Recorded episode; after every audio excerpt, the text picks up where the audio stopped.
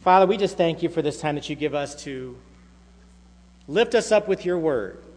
And Lord, we want to sincerely hear what you have to say to us. Lord, we don't want our ears tickled. We want to know what the truth is so that you can convict and help us to be better individuals, better people, and even better in ministering to our own family members. We just thank you and praise you for what your word has to say to us.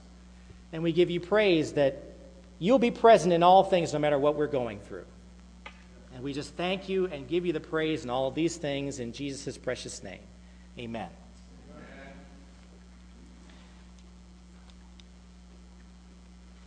We won't need the overhead. If you all want to turn the lights up, that's great.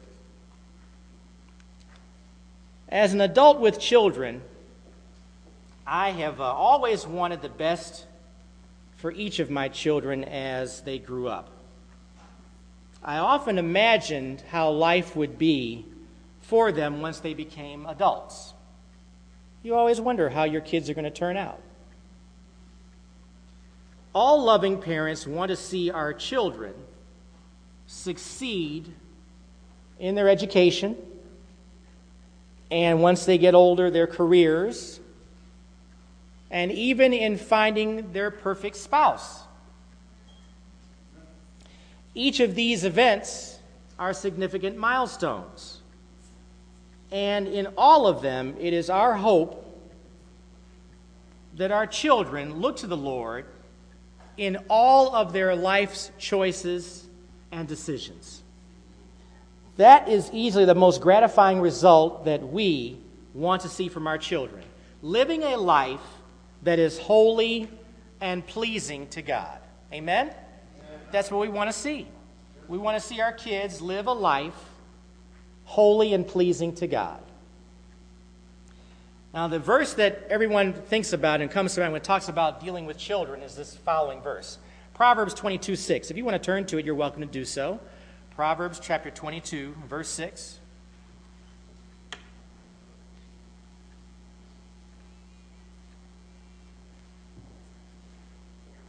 Proverbs 22 6.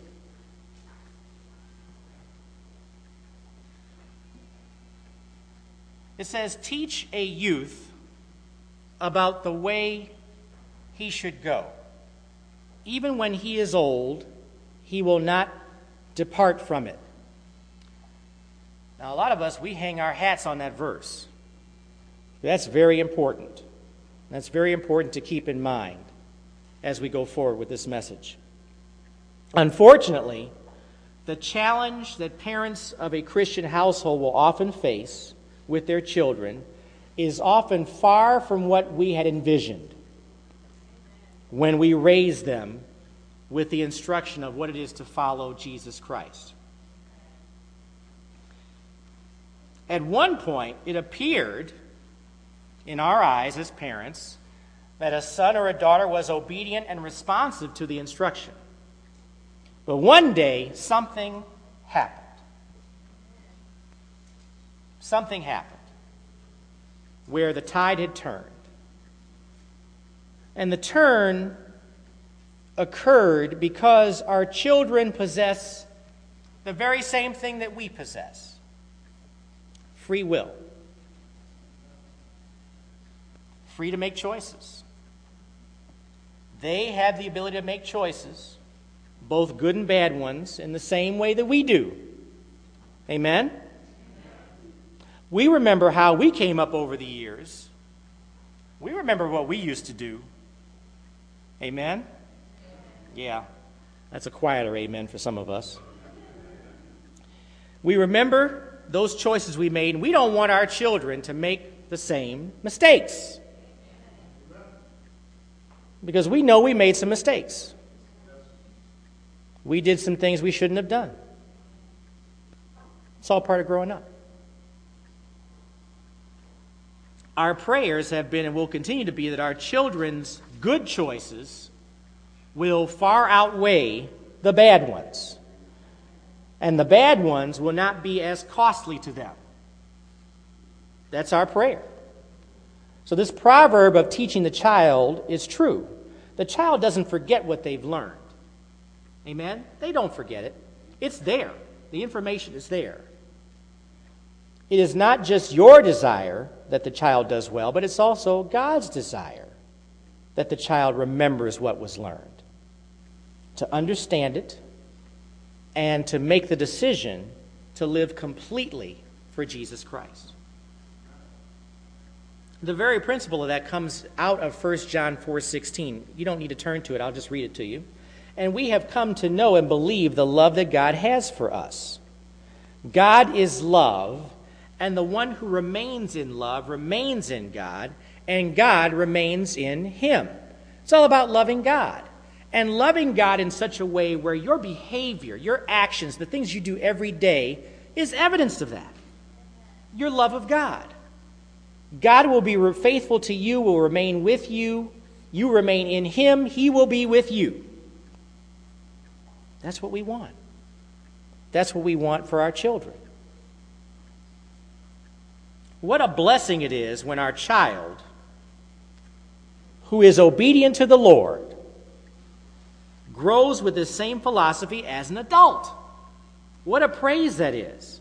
There's nothing that should make you prouder as a parent to see your child living a godly life as an adult.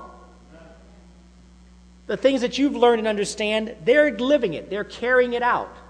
That's a great praise. When our child veers into a different direction, one that is contrary to living a Christ like existence, we are deeply affected by it. It leaves the parent, I'll just personalize it, you or I, if you can relate to this, with a feeling of helplessness. And even regrets that perhaps somehow you or I could have done something differently that would somehow have made the child behave differently. There may be regret from that. The reality, though, is that a child raised in a Christ like household may follow the same teaching or may not.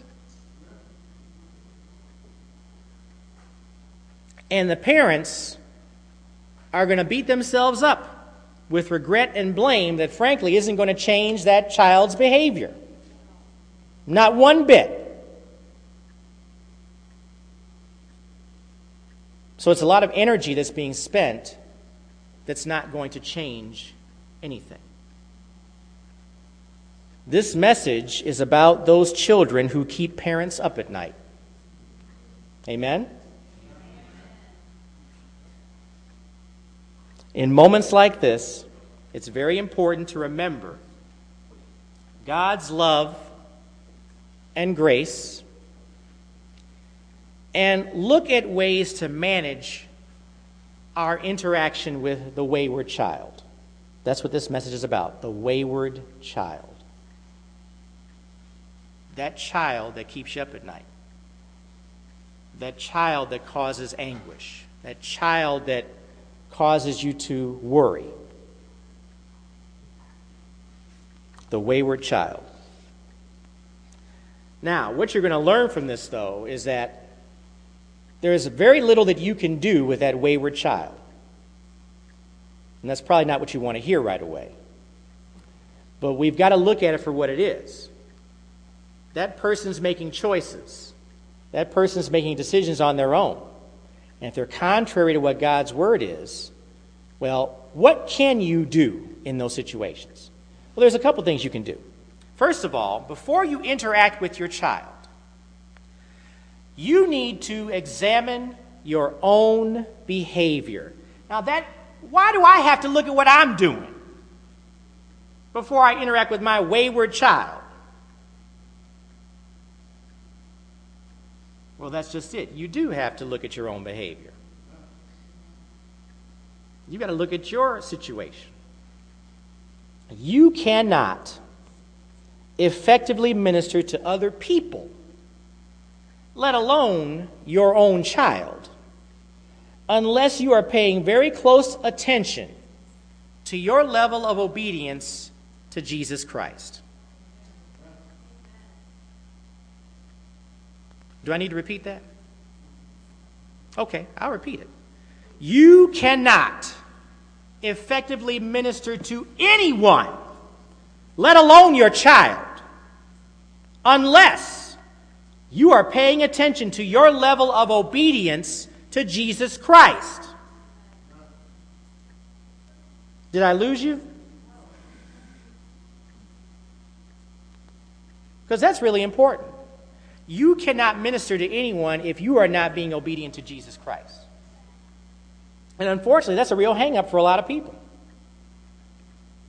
You need to go through a self examination of your life and your attitude. There's that word again attitude. We talk about folks who have an attitude problem. How many of you have experienced people who have had an attitude problem? I mean, why isn't everybody raising their hand to that? Everybody has experienced somebody with an attitude problem.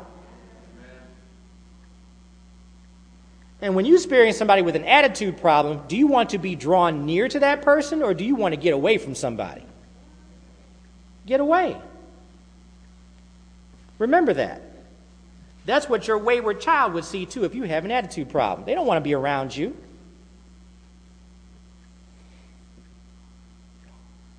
You need to listen to what the Spirit is saying to you and be aware of the leanings of the Spirit. It starts with the most important commandments as noted by Jesus Christ. Now you can turn to this Matthew chapter 22. Matthew 22, verses 34 through 40. We're going to look at those verses and we're going to examine those. And we're actually going to go even deeper into those verses as to what Jesus was saying and how it relates to your attitude. Matthew 22, verses 34 through 40.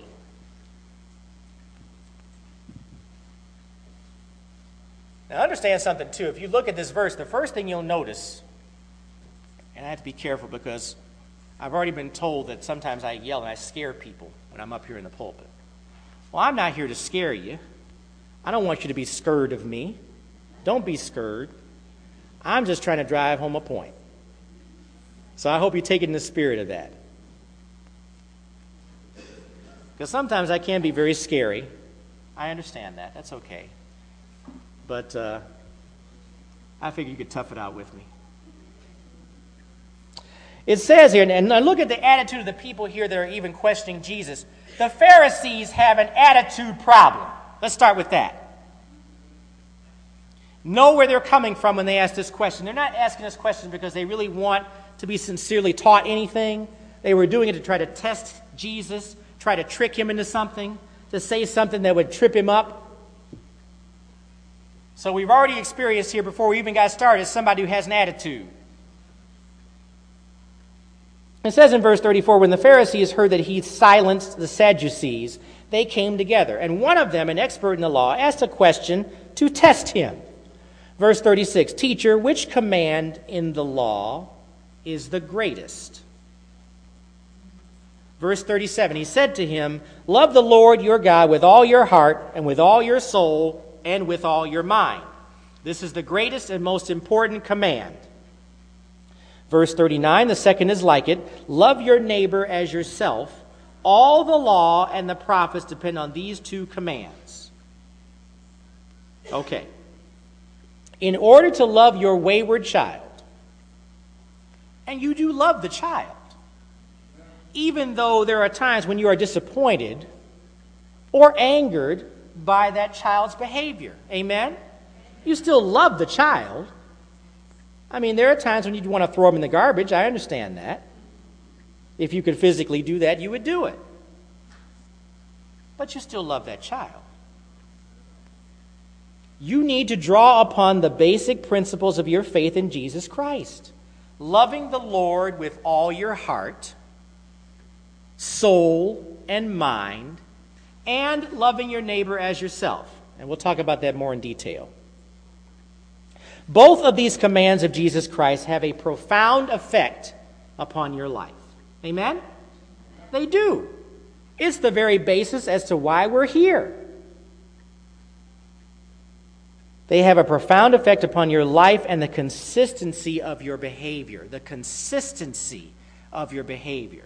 Remember, you're in the flesh. In order for you to live consistently for Christ, you've got to rely upon the Spirit to do so. And that's all the time. Others who observe your behavior, and especially your child, will see your love for God.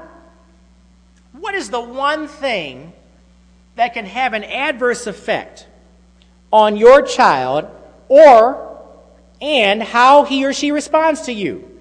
It's your inconsistent behavior.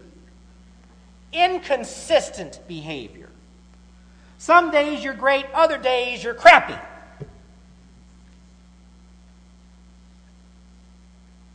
Some days are real good, some days not so good.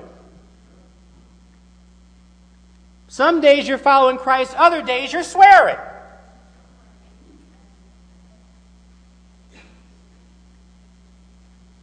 Inconsistent behavior.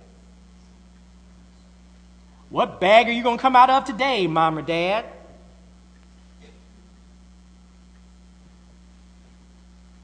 Your inconsistent behavior is what draws people away from you, pushes people away from you. As a prime example, you can't address the sin of another person without addressing your own sin.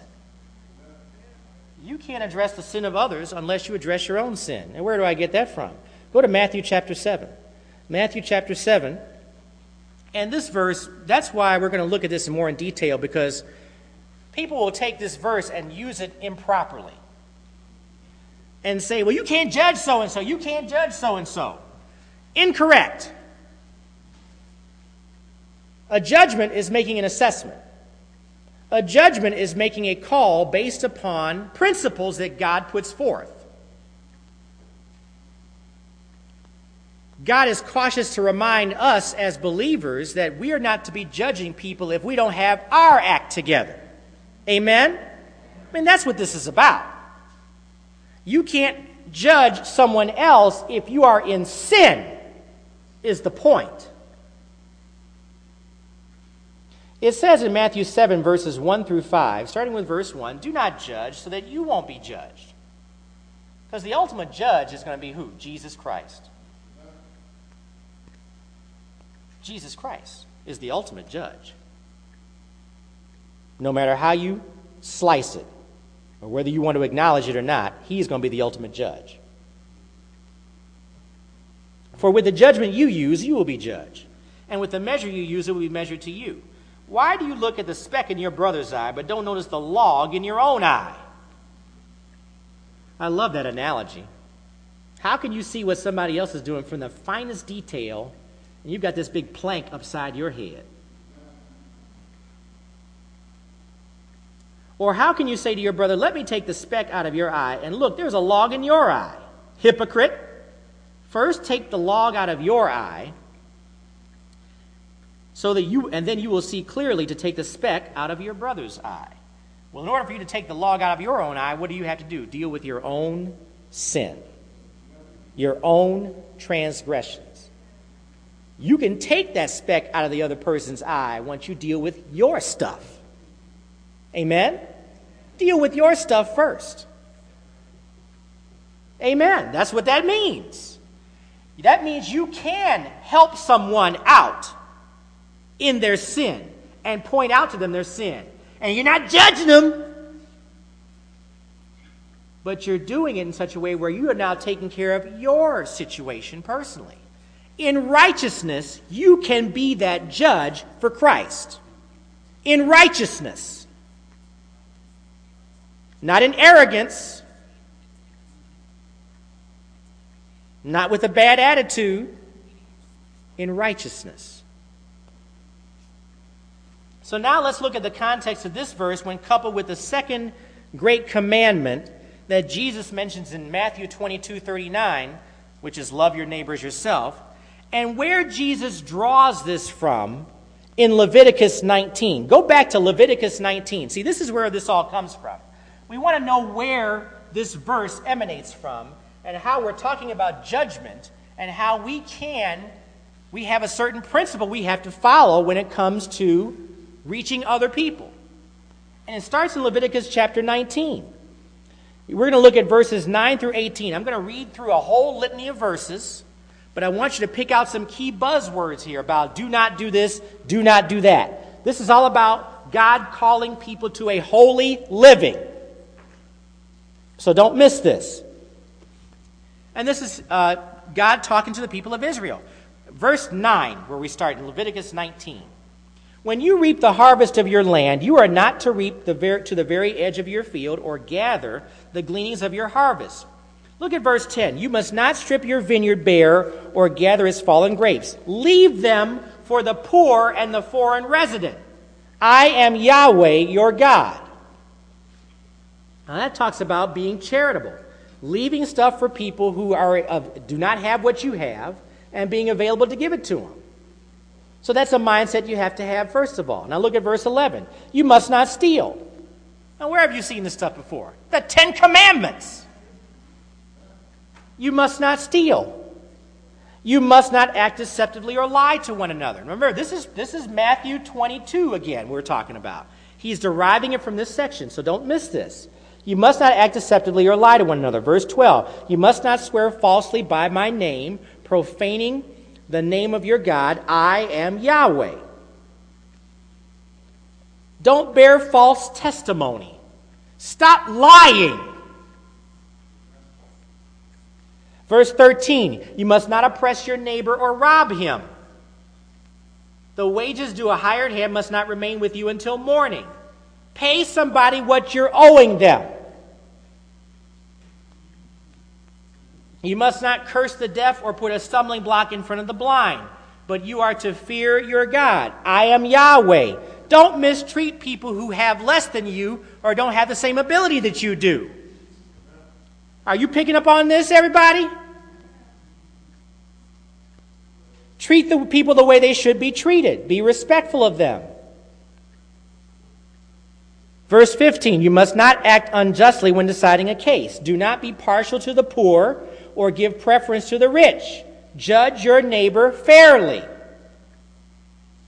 Verse 16 You must not go about spreading slander among your people. You must not jeopardize your neighbor's life. I am Yahweh. It continues. Look at the things that are being pointed out here. This is all about loving your neighbor as yourself. Verse 17, you must not harbor hatred against your brother. Rebuke your neighbor directly, and you will not incur guilt because of him. Note that you can rebuke, you can do those things, but you've got to have your act together. If you know somebody's doing something wrong, tell them about it. Verse 18 Do not take revenge or bear a grudge against members of your community, but love your neighbor as yourself. I am Yahweh. Love your neighbors as yourself.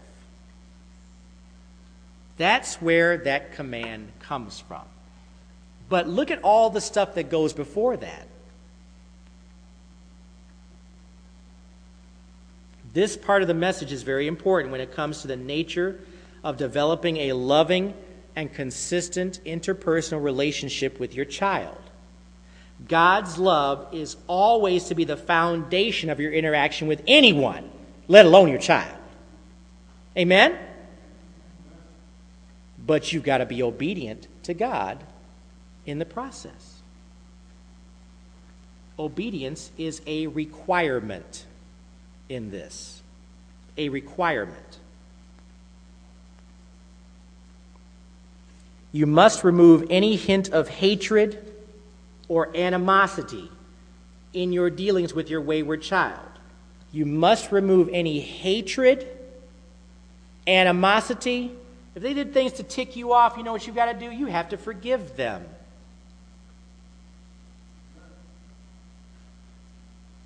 Are y'all hearing me today? You've got to forgive them. Forgiveness is one of the major stumbling blocks for believers. Amen? A lack of forgiveness is a major stumbling block for believers. But what does God say? I forgive you, so therefore you should be forgiving others. So you're holding yourself to a different standard when it comes to your, I want to bear a grudge. That person wronged me.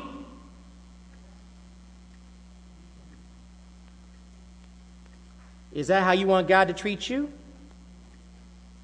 Because of your sin? Or should there be forgiveness? I'm just saying. Amen.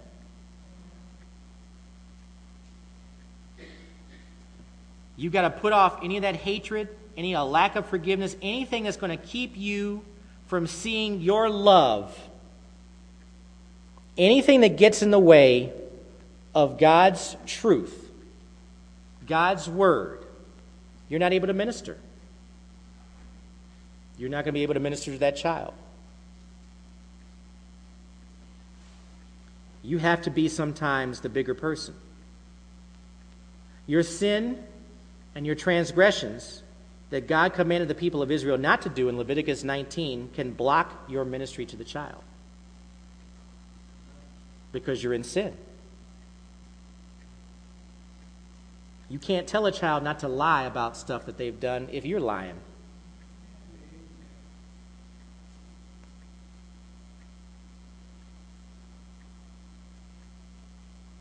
And the child's going to show you with less credibility. You won't be as credible.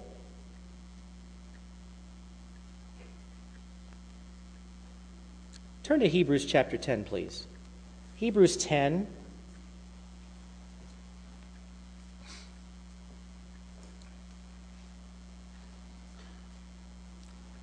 Now, here's the thing understanding that we are in the flesh, we are in sin, everybody has sinned. Amen? Everybody has messed up. There's no one in this room who has not messed up at some time in their life. So, this comes back to having the attitude and the approach that if you want to minister to somebody, you've got to have God be involved in that entire process. And there is a reliance upon God in doing so. In Hebrews 10, verse 22, it says, Let us draw near to Jesus Christ. We're drawing near to Jesus Christ. That's, I put that as an addition because that is the verses prior that refer to Jesus Christ. That's who we're drawing near to. Let us draw near to Jesus Christ with a true heart, in full assurance of faith. Now look at this our hearts sprinkled clean from an evil conscience, and our bodies washed in pure water.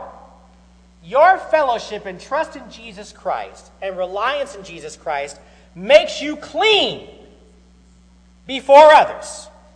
It makes you righteous before others. It makes you righteous before your child. Your child may not like your righteousness, but you know what? You're still righteous anyway. Whether they like it or not won't take away your righteousness as long as you're being obedient to Christ. You're righteous in Christ. You are made clean. Sprinkled clean from an evil conscience, and our bodies washed in pure water. Now, another point I want to make, which is very important here in this relationship, taking the focus off of yourself, which essentially means some of us parents need to give ourselves a break. Now, how do I mean that? What does this mean? Number one, acknowledge that you did the best you could as a parent. Amen? It didn't mean you were perfect, because we're not perfect parents. But you presented the gospel message to your child, and they heard what was necessary for them to effectively discern right from wrong. You taught your kids the difference between right and wrong. There is no good energy that you can spend in regret over what might have been. Amen? It won't do you any good. What might have been is like what you read in novels. Doesn't mean anything. What if I had done this differently? Maybe I should have spanked him 500 more times.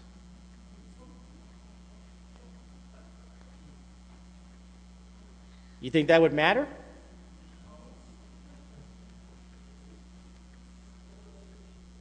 You can't regret what you did as a parent. If you were trusting in the Lord and following the Lord, you did the best you could. So give yourself a break.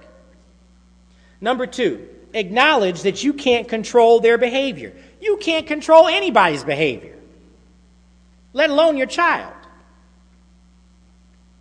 The choices the child makes are on the child alone, not you. Don't take ownership of something your kid does. If you do that, that's again wasted energy. You're making yourself sick over what that person does. You can't do anything about it. Well, there's something you can do. We'll get to that. When you decide that you did everything you could as a parent and that you can't do anything about your child's behavior, it comes down to taking the most humble approach and doing the most important thing that you can do for your child. What is it? Prayer. You can't do anything but pray for your child. Amen? Prayer should have been the first thing you think about. Prayer is what you do. Your communication to God should be the natural response when God communicates with you through His Word and through His Spirit. Your prayers are going to do what? Make a difficult situation bearable. Make a difficult situation bearable. God gives us nothing more than we as individuals can bear. But we have to trust in Him on that. He gives us nothing that we cannot handle. But what happens to us is that we don't rely upon God's energy and strength in those moments.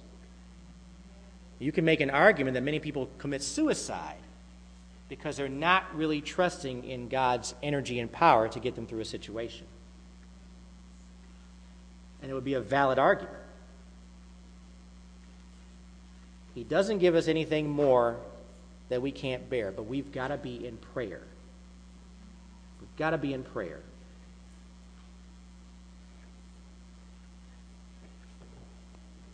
He hears your prayers, and in the midst of your affliction, provides first and foremost peace to your soul.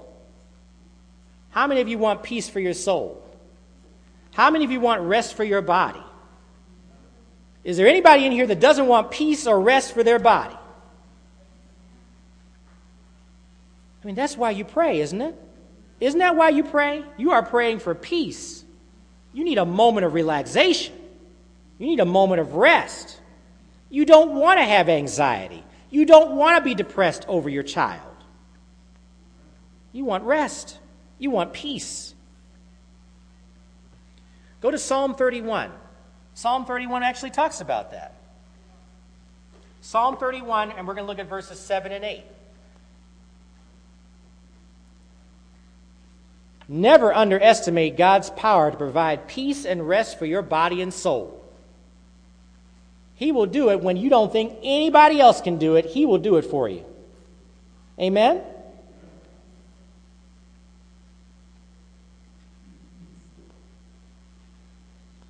In verse 7 of Psalm 31, it says, I will rejoice and be glad in your faithful love. Now, that, look at this attitude that the psalmist is writing about.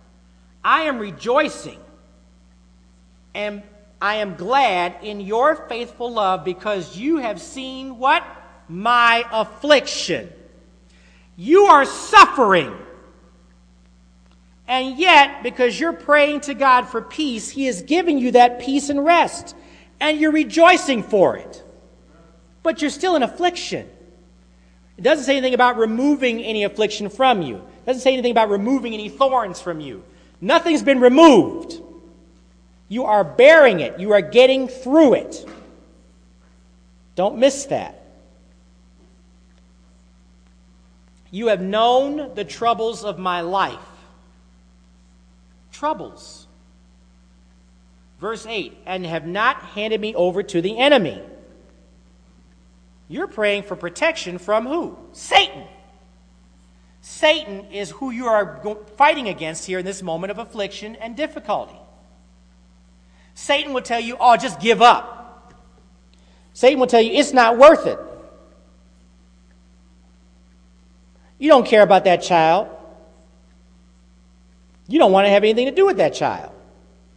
That's Satan talking to you.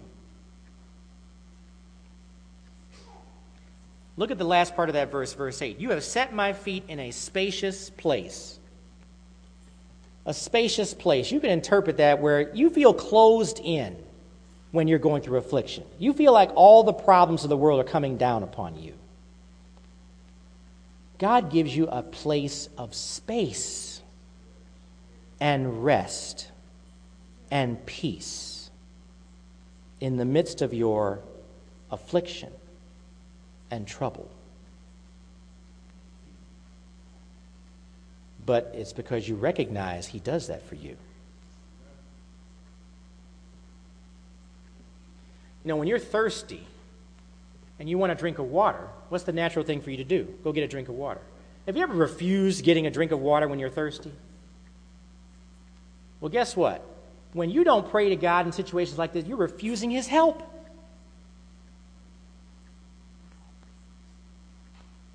He's there for you. He says He never leaves us nor forsakes us. But you can refuse His help. You can suffer in your own affliction. You can just wallow in your own misery because you choose to do so. Go to Matthew 11, verses 28 and 29. God doesn't want you to suffer in your own affliction, doesn't want you to wallow in misery, doesn't want you to just always experience trouble. He makes an appeal to us here in Matthew 11, verses 28 and 29. He wants you to come to Him with your burdens, come to Him with your problems, come to Him with your troubles. He says, Come to me, all of you who are weary and burdened, and I will give you rest. Amen? Come to me, all of you who are weary and burdened, and I will give you rest. But you've got to go to Him. Verse 29 All of you, take up my yoke and learn from me, because I am gentle and humble in heart, and you will find rest for yourselves. You're going to find it, you're going to have it. Ask for it, you'll get it. Flip back to Isaiah 40, please. Isaiah 40, verses 30 and 31. Many of you already know this verse. It's a great life verse. If you're looking for a life verse, here's a life verse for you. Now, we're going to read 30 and 31 together because we want to make sure that we understand that 30 is important too. Some of us just look at verse 31. But let's look at what it says in verse 30. It says, Youths may faint and grow weary, and young men stumble and fall. And you know, that's all of us. We really get down to it. We all get weary. We all stumble and fall. But look what it says in verse 31. But those who trust in the Lord, amen, will renew their strength. They will soar on wings like eagles. They will run and not grow weary. They will walk and not faint. Have you ever been tired, so tired you don't know where you get your energy from, and all of a sudden God gives you this burst? Amen. That is not an accident.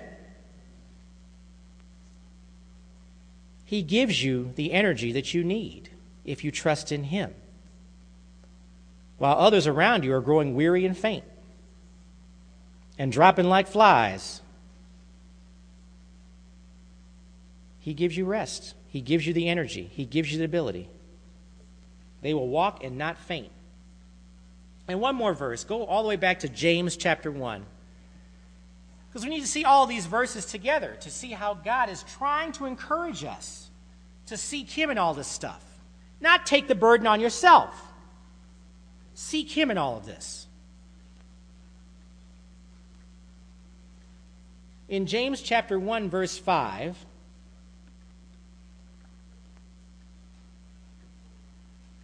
because we don't always have it all together. We don't have all the information we need sometimes in dealing with situations. We don't sometimes know how to deal with our children. Amen? What do you do with these people? But the verse gives us guidance in that. It says, Now, if any of you lacks wisdom, he should ask who? God, who gives to all generously and without criticizing, and it will be given to him. The first thing you're doing in your prayer about your child is asking God for wisdom on how to deal with this child. Do you understand that? When you take matters into your own hands, what happens? Sometimes it blows right back up in your face, which we don't really want to talk about, do we? Because it may be a trigger in your mind of how you tried to do something that you thought was a good idea and it didn't work. And it may have made things even worse. But if you're seeking the Lord and asking for wisdom, sometimes the best thing to do is nothing. Do you know that? Amen? Y'all really quiet today. I don't know if it's because of sleep, sleep deprivation. I'm not really sure what it is right now. But it's okay.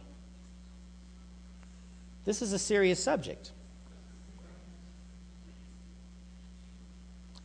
So we need to understand that God gives us the wisdom to be able to deal with our children. But we have to ask for it.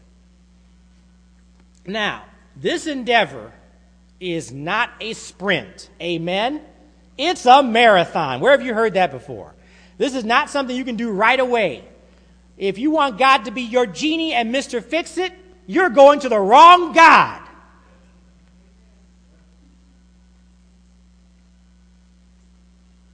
Because He doesn't work that way, He works in His way. It is a marathon.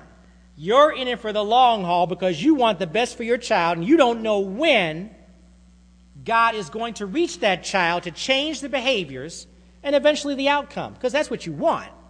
You want that. You want the child to change their behavior and change the outcome. This is always going to be part of God's mysterious ways that He draws people near to himself. It's part of how he operates. But always remember that he loves your child more than you ever could. Is that something hard to believe? How can God love my child more than I can?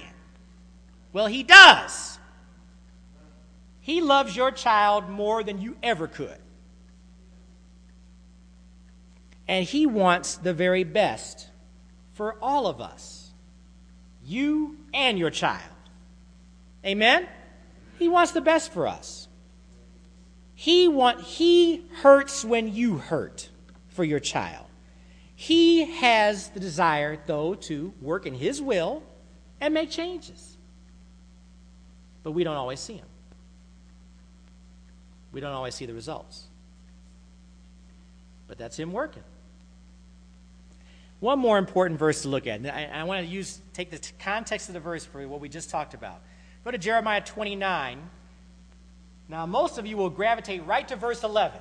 But we're going to read verses 10 and 11 because that's being done on purpose here. I want you to see Jeremiah 29, verses 10 and 11, and understand the context of this verse. The people that are being addressed here in Scripture are being afflicted, they are being persecuted. There is a conquest that's going on. And what's happening here is that these people who have been not following the Lord are going to see a demise take place. Look at verse 10. It says, For this is what the Lord says When 70 years for Babylon are complete, I will attend to you and will confirm my promise concerning you to restore you to this place. These people are in exile. They've been removed from their land. Not a lot of good stuff is going on here. There's affliction that's taking place. There's trouble that's taking place. There's hurting that's taking place. So that verse 10 sets up verse 11 which is the verse we always talk about. For I know the plans I have for you. This is the Lord's declaration plans for your welfare, not for disaster, to give you a future and a hope. Now, reading those two verses together has a totally different understanding, doesn't it? But it drives the point home. I included verse 10 to show that even as God has plans for our hope in the future, we need to remember that our time and God's timing is much different. Here he's talking about 70 years. And those are 70 literal years. Well, we want things to happen that are good for our child right now. We absolutely do want that. We want the best for him. But we also know that God has to work in this to make it stick. You got that? God has to work in this to make it stick. In other words, not just be something that's temporary or temporal. We've got to respect God's timing. We pray for the change, but we respect God's timing in that. And that's a burden that should be lifted from you. If you're waiting for something to happen right now, that's a burden you cannot carry as a parent. It'll crush you. That burden will crush you. He is our change agent for our wayward child. God's timing has to be in that. Amen? An important aspect of your ministry to your wayward child is how you interact with your child. Now, here's where we get to the interaction. Look at, look at all the preparation we did here. We talked about your attitude first. That's where we spend most of our time. We spend most of our time where your attitude is before you even talk to your child. Amen? That's important. Now, how do you interact with your child? No matter how you feel about what he or she is doing, you're always to show yourself to be open for the child to come home to you or have social time. Amen? Some of us are estranged from our children. We don't have a relationship with our children.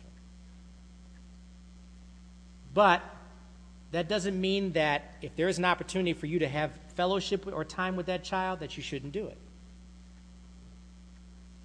That may be God's timing working in all the whole thing. You don't condone their sin, and you establish ground rules as to behavior if the child is at your house, for example, for a period of time. You still have the same rules, you still have the same guidelines that you had before. They should always, even with all of that, see the love of Christ in you, even when you're communicating that information. They should always see the love of Christ in you when they look at you. Amen? The love of Christ has to be present whenever they look at you. Do you know sometimes you're, you may have heard a, a previous message about the moral compass? Sometimes you are the moral compass for your child. You should be. When they look at you, they should see the love of Christ, but they should see righteousness.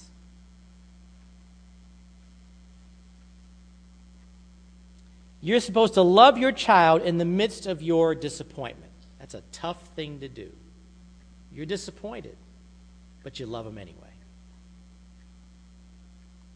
It's tough to do, but with God's help, you can do it. You can do it. With God's help, you can do it. You're to regard your child in the same way that God sees you. In 1 Samuel 16, verse 7b, I'll just read it. It says, Man does not see what the Lord sees. For man sees what is visible, but the Lord sees the heart. That's how you're supposed to be seeing your child. That's how God sees you. You don't look at outward appearances. You don't look at your child who has gotten all tatted up or whatever they've done. You don't look at how they look. You're looking at the child's heart. Amen? Ooh, this might be one of those sermons just file away and never talk about again. Some of y'all. Amen. Because it's hard stuff.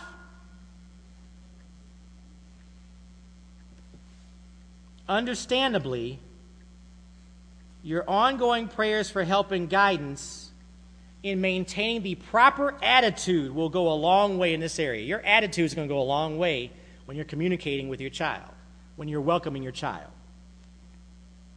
Pray for the right words. Amen. Pray for the right words to use. Amen and amen. And the boldness to remain steadfast in righteousness, because what is important here is that you remain steadfast in your righteousness. Understand something. Many people will fall victim to loving their children as friends to get along and thereby compromising their belief, their faith, just to maintain a relationship. You don't have to do that. You do not need to do that.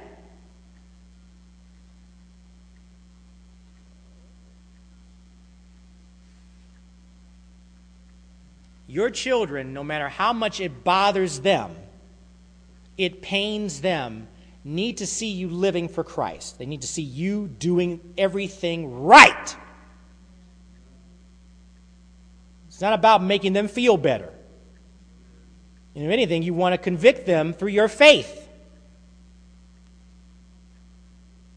Be nice to them. Pray for the right words. Be polite. Have the conversations. But don't compromise your faith. Amen. Go to Proverbs 16 7. Here's a really important verse to remember, too, when we talk about this. This is so important. You cannot compromise your faith before anyone. You should not, because you just become like the world when you do that. So God is giving you guidance here in Proverbs 16 7. I'll wait for you to get there, because you need to see it too as I say it.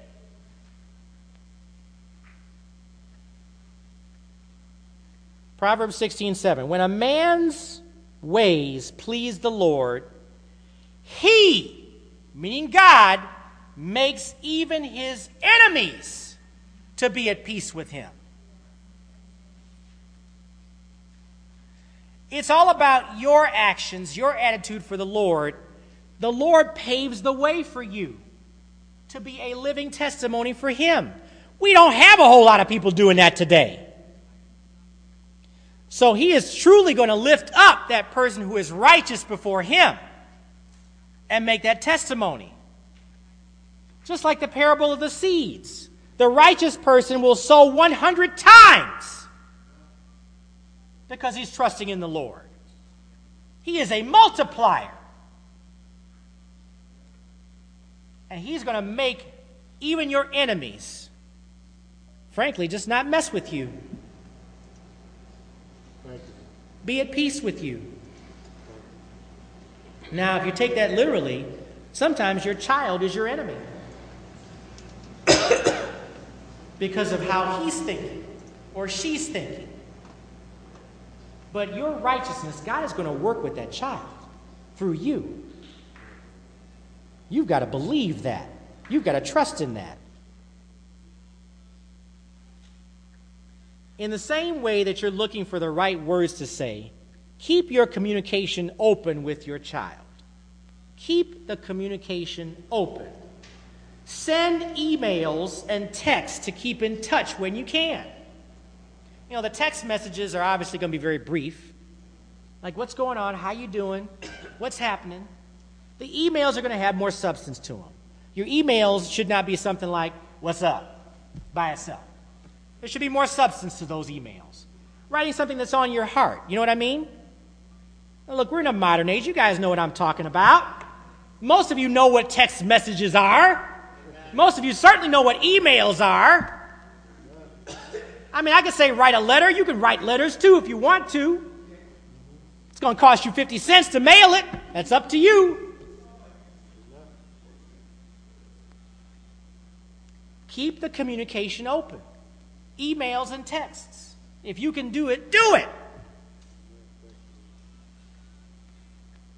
take an interest in the things that interest them, as long as they're not contrary to living for Christ. If your children like snowboarding, take an interest in that and talk about that with them. Whatever it is. If there are things they like to do, you want to find common ground with them. Have lunch or dinner with them and keep the conversation as light as possible. Every time your kids see you, they shouldn't have to hear about the Lord did this, the Lord did that, the Lord, the Lord, the Lord, Lordy, Lordy, Lordy. They shouldn't have to hear that every time they talk to you. Amen? Your actions are already going to speak for that. You don't need to do all that stuff.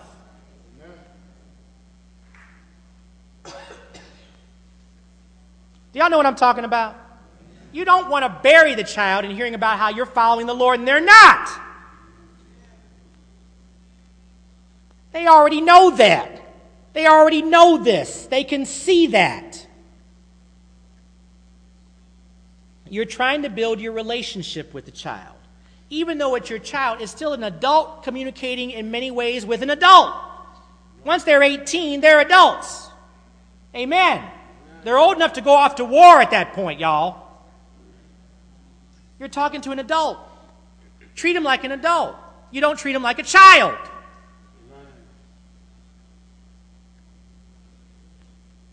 Keep your focus on the love of Christ through your communication and keep the lines open, free, and clear when you're communicating with them. All of this effort is to keep the focus on the saving grace and love of Jesus Christ. They want I want you to when you're communicating with them for them to see all of this come out. 1 John 4:16. We've come to know and believe the love the love that God has for us. God is love and the one who remains in love remains in God and God remains in him.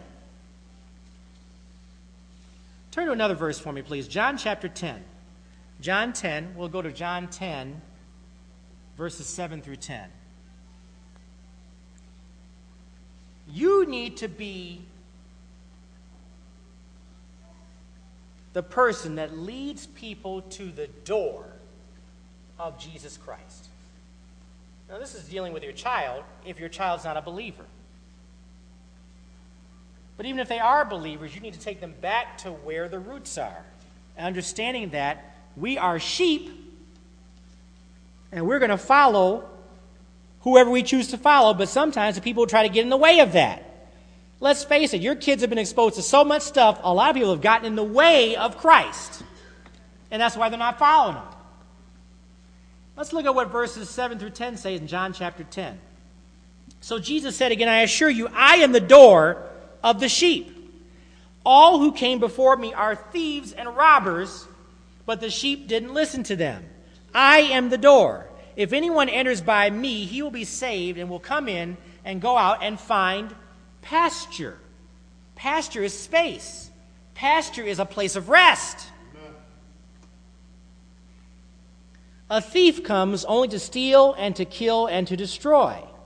I have come so that they may have life and have it in abundance. Remember, Satan wants to steal, kill, and destroy his people our children.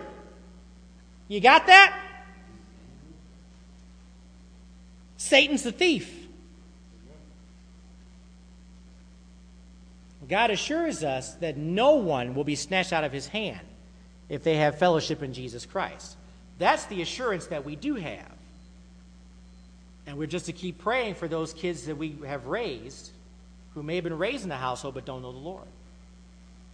Because Satan wants to snatch them away. But we point them in the direction of Christ, who has life and can provide it in abundance. So you got to provide that path to that door of Christ in your actions. You are the path that leads people to that door, that allow people to enter in and accept Christ as Savior. Amen? Amen? You are the path to that door, Jesus Christ. They need to see in you the love of Christ in everything you do. You are the path that leads to the doorway. Amen? Amen. You've got to provide that path for the child to pursue the Lord, pursue Jesus Christ at the appointed time. Whenever that time is. Don't block the path. Don't block the way. Don't be a hindrance. Be the path. Show God's love to your child through your actions, through your words, through your deeds, through your consistent behavior. We have the blessed, blessed assurance that Jesus Christ will welcome your wayward child at a moment's notice. As soon as that person acknowledges Christ, it's instantaneous. That day will be indeed a day of praise and thanksgiving when your child returns. You know, I didn't even use any references in this message about the prodigal son, but you know what happens with the prodigal son passage. As soon as that child comes back, there is singing, there's dancing, there's a party going on. It's all good. And that's regardless of what the child had done. Doesn't matter. Doesn't matter.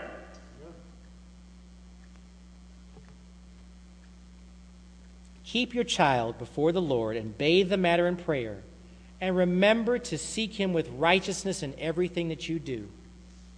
And God will hear your appeals. A couple more verses and then we'll close out. Psalm 34. Psalm 34, verses 17 and 18.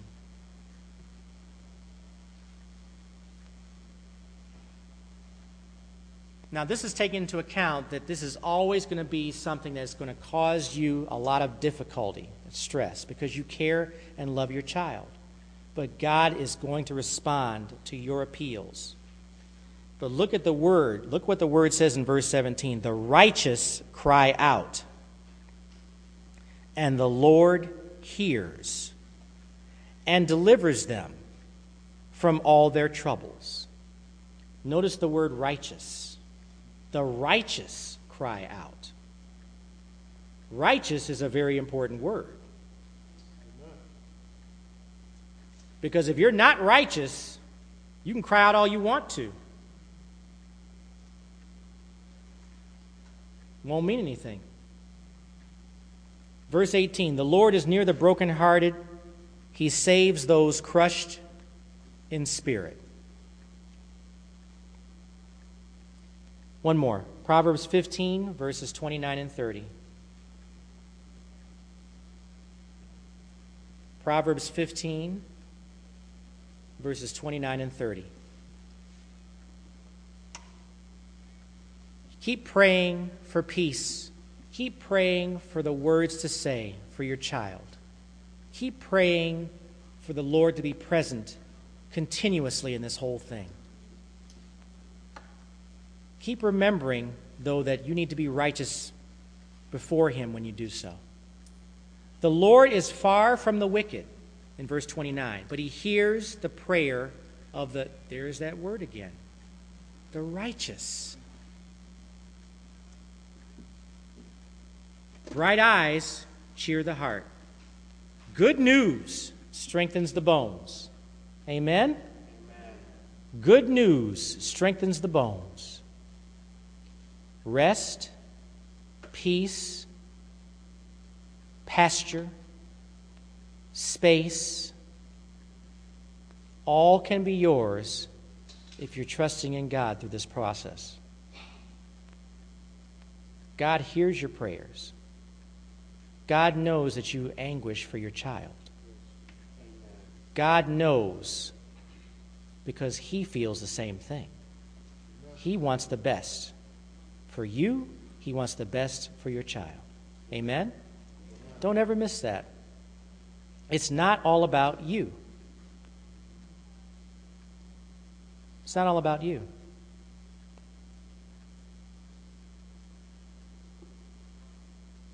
He wants us to have that relationship with Him that will glorify Him. And when we're doing that and we're doing our part, God is going to move mountains for us. Amen?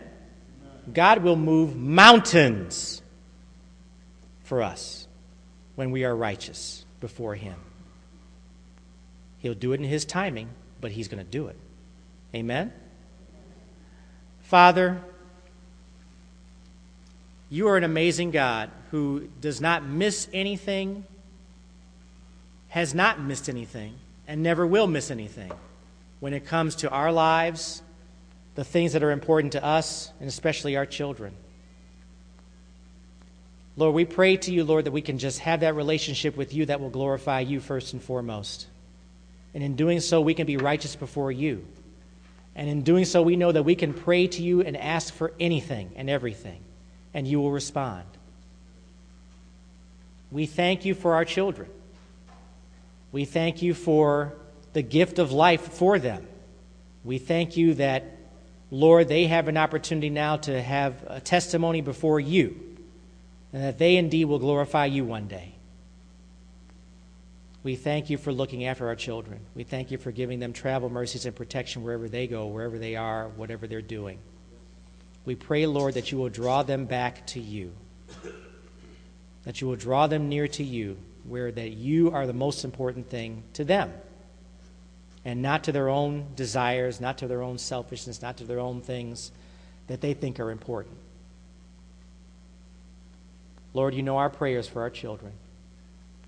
You know how we have anguished over them. You know how we have suffered over them. Help us to bear that load, to be able to endure it. And we thank you, Lord, for your kindness, your gentleness in your responses. We thank you for the peace that comes from the prayer that we give up to you.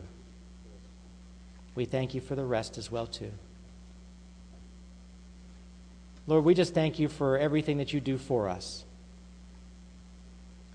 Help us to always bring matters to you, no matter large or small, that you will hear them, you will recognize them, and you'll know that our hearts are just to serve you in whatever we do. Be obedient to your word. And we give you the thanks and praise for the answers to prayer and the good results. For you are worthy to be praised. In Jesus' precious name, amen. He is worthy to be praised. Yes. He is worthy of all of it.